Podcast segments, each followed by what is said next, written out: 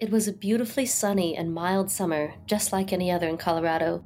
Nestled near the Rockies, at the foot of the Great Plains, the birds were singing and the fields were growing lush and riper by the day, with bumper crops of peaches, blackberries, cherries, and cantaloupes. Yet there was something else growing amidst the fields of abundance an American tragedy. A listeria outbreak, and the largest foodborne outbreak the U.S. had seen in over 25 years a Center for Disease Control investigation linked to tainted cantaloupe traced back to a seemingly idyllic farm in Colorado. Officials investigated the farm's water supply and links to animals. This was the first known outbreak of listeria in cantaloupe, a bacteria normally tied to processed meats and unpasteurized milk and cheese. By December of 2011, the Center for Disease Control had closed its investigation the Listeria outbreak, a serious infection usually caused by eating food contaminated with the bacterium Listeria hmm. monocytogenes, had spread to 28 states, causing 147 infections, 143 hospitalizations, and 33 deaths. But closing the investigation wasn't the end of the case. A pair of fourth generation farmers were taken to court, facing up to six years in prison the brothers were sentenced by a U.S. District Court judge to five years of probation, 100 hours of community service, and six months of home detention, and ordered to pay $150,000 in restitution each. By 2012, their farm had filed for bankruptcy. How could this happen? Was this all preventable? It turns out it could have been.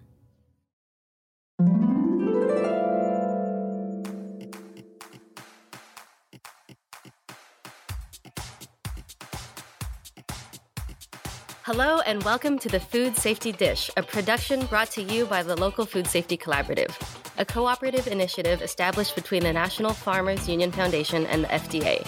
National Farmers Union is a grassroots farmer driven organization that believes strong family agriculture is the basis for thriving communities. NFU's membership includes over 200,000 family farmers and ranchers across America. Farmers Union's grassroots structure promotes locally initiated policy priorities and educational topics established by their members. Learn more about National Farmers Union at www.nfu.org. The Local Food Safety Collaborative's goal is to provide training, education, and technical assistance to local food producers. We partner with numerous agriculture organizations, academic institutions, and state farmers unions to build fundamental knowledge of food safety and support compliance with the Food Safety Modernization Act regulations, also known as FSMA.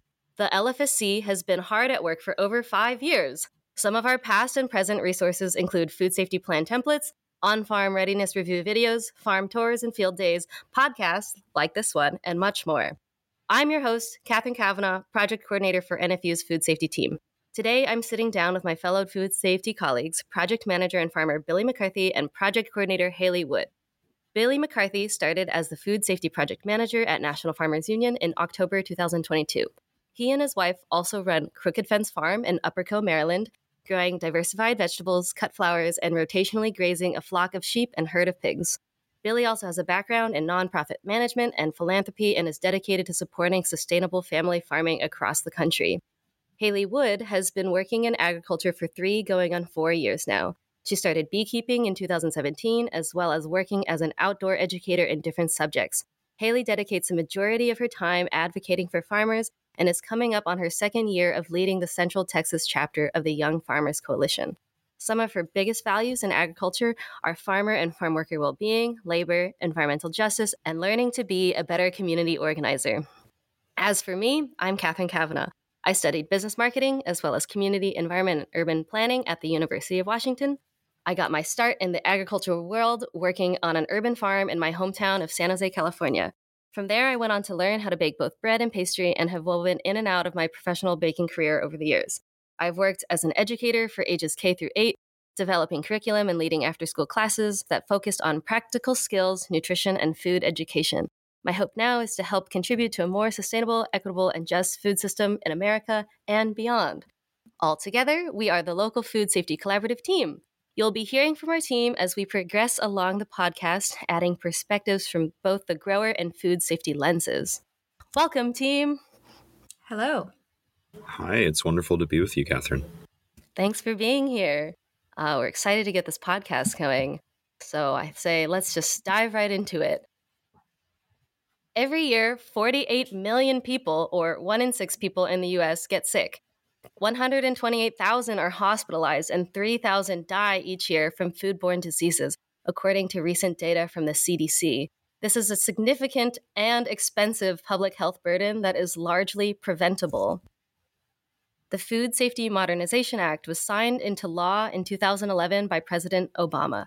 It was the most sweeping reform of U.S. food safety laws in over 70 years, shifting the nation's food safety system from one of response to one of prevention. There are seven primary rules included within the FSMA. The Produce Safety Rule, which includes standards for growing, harvesting, packing, and holding of produce for human consumption. Preventative Controls Rule for human food, Preventative Controls for animal food, Foreign Supplier Verification Programs, Accreditation of third party auditors and certification bodies, sanitary transportation of human and animal food, and prevention of intentional contamination, and adulteration. We will primarily be concerned with things pertaining to the produce safety rule. This is the first ever mandatory federal standard for growing, harvesting, packing, and holding of fresh produce. And while some growers may be exempt from this rule, which we will cover in a later episode, we are here to help all growers understand and take action to reduce food safety risk on the farm.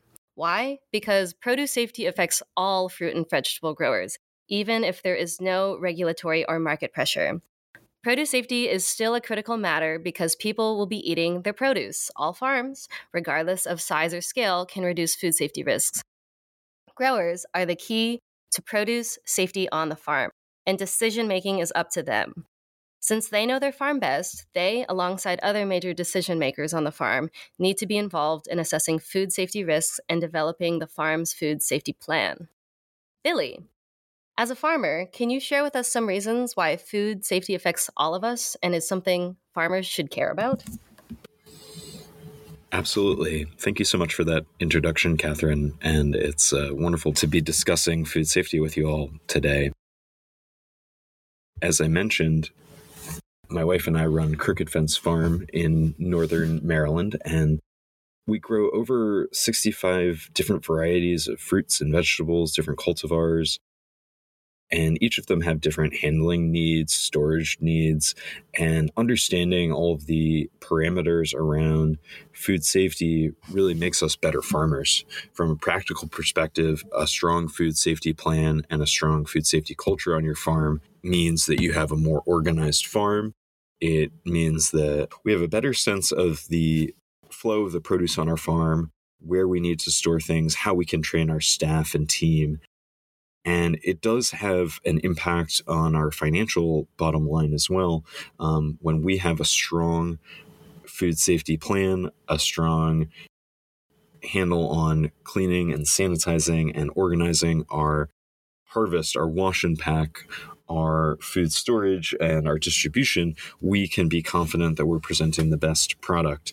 And we're a community supported agriculture farm which means that we're serving over 100 families in our local community. And from a food safety perspective, we may not be covered under each section of the produce safety rule for a variety of qualifications and standards. But food safety is really important. We have a direct relationship with most of our customers and many other growers that we support and work with have a relationship with their farmers market customers, run a CSA themselves, or you know have some other direct impact on the food that is being eaten in their community so keeping the food safe and healthy is really important for all of us yeah, you're a great example of a farmer who is exempt from the FSMA, but also wants to, you know, make sure that your food safety practices are good and safe. Could you also share a little bit of some of the financial benefits of having a good farm food safety operation?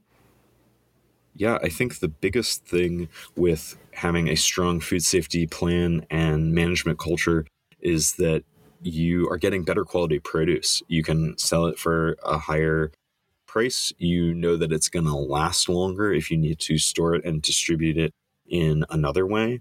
And really, the process of going through setting up a, a strong food safety plan and management approach really has helped me as a farmer hone my financial management overall and in- increased my efficiency as as a farmer in how I'm managing staff, in how we're doing harvests, in how long and when and where we uh, store or hold produce, and it also makes it more uh, available to work with a variety of different customers. Uh, while we primarily work direct to consumer, I know that food safety certifications, food safety trainings can open up other markets such as institutional buyers, school districts, larger grocery store chains, things like that. Some of those buyers will actually require that you have a certification under the produce safety rule. So it is a win win all around. Right. And those are the practical financial benefits when you don't have to have a produce safety recall. Those are that's a whole nother thing that we could dive into at another time. But obviously there are benefits all around for that. Haley, can you share with us your food safety journey? How did your perspectives on farming shift or amplify once you found out about food safety? And why do you think food safety matters? Yeah, I will start with my food safety journey I'm a first generation college graduate and farmer, and I started my journey into the field right after college and continued in that path um, up until last summer. I've worked in food service industry jobs since I was in school, so of course I had a functional understanding of food safety in that context. But if you had asked me when I was starting out what niche I would have found myself in agriculture, I would have never guessed food safety. And partially because I didn't really know about the importance of it until I managed a growing space of my own. I would say it's not something people immediately gravitate to in the farm world. And when I started growing full time and managing a space, I worked with a district wide school farm program in Austin. I oversaw everything from breaking ground to harvesting to student lessons and tours and everything else that comes with maintaining and scaling up infrastructure for a garden space. And here, you know, in the field, we were intersecting with so much um, tough sensory interaction from the kids. So food safety was not just a responsibility, but it was a requirement. And this was the first time I ever went through practice gap audits, backwards and forwards tracing, and regular updating of a food safety plan. I would say, aside the regular requirements of growing, I didn't see the beauty of it until I attended a seminar at a local conference. I was attending my first ever farm conference and went to a presentation with Lori Hawkins, who is a well respected farmer in my area, and Billy Mitchell, who was working for NFU at the time. And I think he was a food safety trainer. They walked through how to make a food safety plan in this really fun and collaborative way. And I am a really detail oriented person someone who loves organization and tidiness. So I think fundamentally I was drawn into some of the same elements that they presented in food safety. And when you're by yourself in the field, you don't always have someone to guide you through, especially if you are young or beginning in farming, um, unless you seek out the proper element of community. So I was really fortunate to see it through that lens with both of them. And it helped me take pride in the work I was doing, not just as this very formalized and sometimes daunting obligation, but as a responsibility. And especially working with kids, it felt like another layer of responsibility as a grower, not only to to protect what I was growing, but to ensure everyone else was on the same page too. I think food safety is not just prevention, it's also community safety, it's health quality, and it's continuous improvement for your operation. All of those things are synonymous. And when we put that into other contexts, like uh, maybe a farm crew or different expressions of an operation, it's something everyone can and probably should get on board with. It's, you know, the pride of your whole staff or crew to take the proper steps, not just one person. It's a team effort. And so I would say food safety has followed me out of the field too. You know, it poured over into every other part of my food journey when I wasn't operating in a farming growing space. Um, it definitely followed me when I was working in a butcher shop or working with goats. It was this big new secret that I had, and I totally got on board with the gospel of food safety. It became fun. and I think if it's important to you, it finds relevance in the everyday life. And it continues to do so for me, obviously. awesome. Yeah. Well, you know, if it worked for Haley, it can certainly work That's for right. the people, hopefully, that are listening to this podcast. So, food safety transcends just itself. Do either of you have anything to respond to each other's sentiments on food safety or anything else to add? I think the thing that I am learning more and more as we meet with folks and learn about all the different food safety projects and outreach that's going on across the country, and as I hear you describe your journey, Haley, that there's all of the technical and very specific scientific side of food safety, um, pathogens and storage temperatures and um, concentration of sanitizers in your wash water, et cetera. And those are all very important. But it's really when we can link it to how food safety makes us better farmers, better members of our community, and makes a more robust and resilient food system, which we've seen over the past years is more important across the country. That's when food safety can really shine. And it's the spirit that I hope we're all bringing from the National Farmers Union team as we're reaching out, recording these podcasts, visiting farms, and connecting with folks to talk about food safety is that aspect of making a stronger food system and a stronger community through food safety. Yeah, I think you said it really well. Like the idea of shining a light on food safety, kind of demystifying it as some of us know, food safety is not the most glamorous of uh, farm topics, but it is essential and foundational. And I think it can be one of those things that adds so much value to your farm and your operation. And also, probably good to think about, you know, the spread of pathogens and viruses and bacteria generally in society. You know, we're all seeing that in recent years with the COVID 19 pandemic. And I think you know, those kinds of things are top of mind right now. So hopefully, with this podcast, I think our goal is partially to talk about food safety in a way that is accessible, that makes sense, and that doesn't have too much technical uh, confusing language you know so that we that way we can reach people where they're at and hopefully make an engaging conversation that between our guests on the podcast and and the people that are listening so yeah, absolutely. I would say um, when I think back to being in the fields full time, having a podcast was maybe my closest friend some days when I was tending to vegetables. And so having content like this that is accessible, but is also doing the work of kind of demystifying some of these really technical and important aspects of farming can be a really helpful resource. I would have appreciated something like this when I was starting in my farm journey. And I think food safety generally can be a very uh, scary and sometimes inaccessible field to understand. Um, and likewise, because it, of those things, it's maybe not something everybody uh, gravitates towards. So, generally, I would say yeah, goals for this podcast. Mm. I hope that it is useful for folks listening and that they find a piece of themselves or their operations in some of the guests and topics that we cover. Mm-hmm.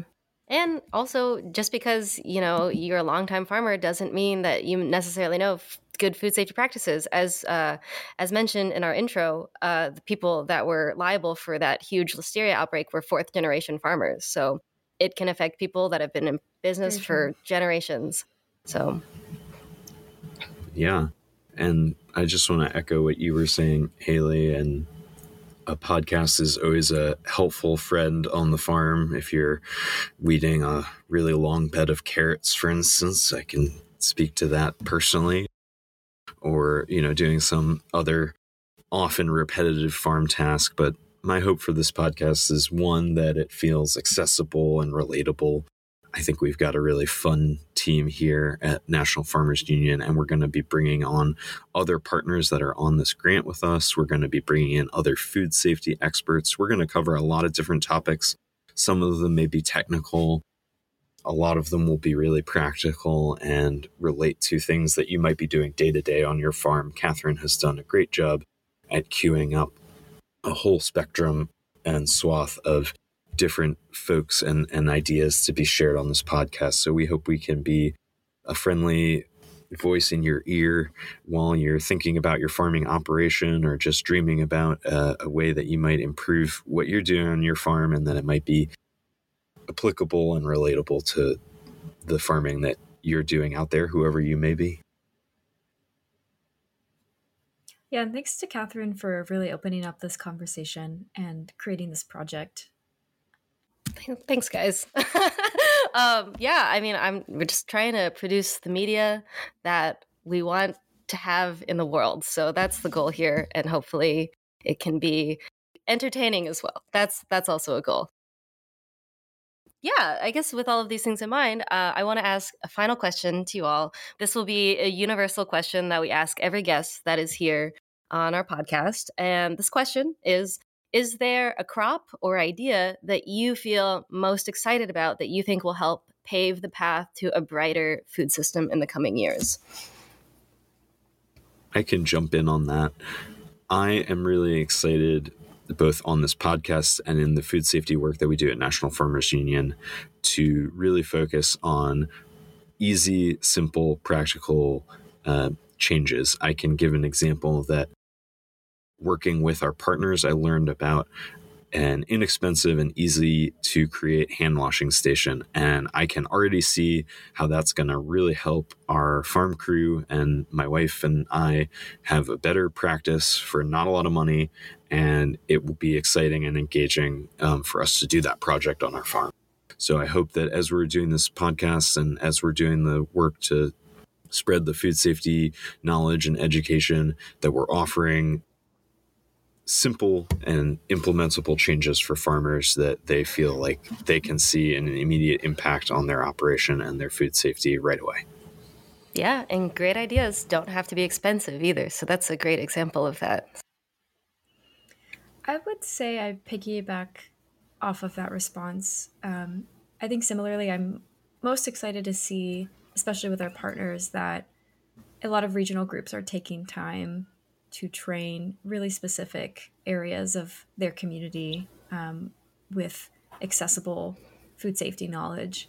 I think it's starting to show that food safety doesn't have to be this very standardized and um, maybe rigid structure for a farm. It can adapt to the needs and the um, profit you have, you know, to be safe on your farm. So I think the idea that regional groups and organizations are taking strides to bring in trainers, um, become trainers themselves, and to offer really tailored experiences to their local farms is something that's going to keep um, improving the lives of producers across the country. Definitely. Yeah. And I, I think I'll just echo what all of you are saying. And kind of my take on this is I think that food safety and really thinking about that as a society, as, you know, as an industry, I feel like to me, it seems like the best food safety probably emerges out of local and regional food systems. Like, I guess there's probably a threshold of scale where things can get a little bit dicey, which makes me think, you know, the better, brighter more sustainable, equitable, and just food systems are the ones that are more local and mm. regional. I mean, we are called the Local Food Safety Collaborative after all. So I guess that just kind of gives me hope to think that having better regional food sheds is kind of my vision of a brighter food and social harmony ecological balance and i think that food safety can you know this is a food safety podcast of course but i think um, that is a really big foundation of that because you want to have safe, healthy, and secure food. And I think that that is a really big foundation of that. So that's kind of what I would like to see in the coming years better, stronger regional food sheds. And maybe we'll have a part in that, hopefully. I think all of us are kind of aligned in that sense. Totally. Great. Well, thank you so much, Billy and Haley, for participating in our first episode of the Food Safety Dish. I've really appreciated hearing your voices, and I'm really excited to hear about the things that you will help bring to the table and to the podcast in the coming weeks and months. And dare I say, seasons if we're successful of the podcast. We'll see what happens. Thanks, Thanks so, much, so much Catherine. Catherine. Yeah, for sure.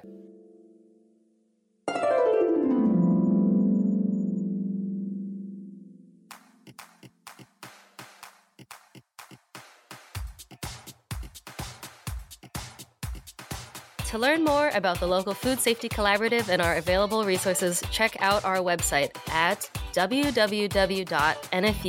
slash local food safety collaborative or find us on social media at local food safety. Be sure to check out the Food Safety Clearinghouse as well for a large composite of food safety resources. And do you like what you hear? The National Farmers Union provides their members with educational resources to benefit their operations. Members of Farmers Union have access to a number of educational resources and opportunities. Learn more about the Farmers Union organization that represents your state. We invite you to join our family today at www.nfu.org/join. And finally, thank you to our sponsor. This podcast is supported by the Food and Drug Administration of the U.S. Department of Health and Human Services as a part of a financial assistance award 2U01FD006921 03, totaling $1 million with 100% funded by FDA HHS. The contents are those of the authors and do not necessarily represent the official views of nor an endorsement by FDA, HHS, or the US government. That's all for now. I'm Catherine Kavanaugh, and this is the Food Safety Dish. Until next time.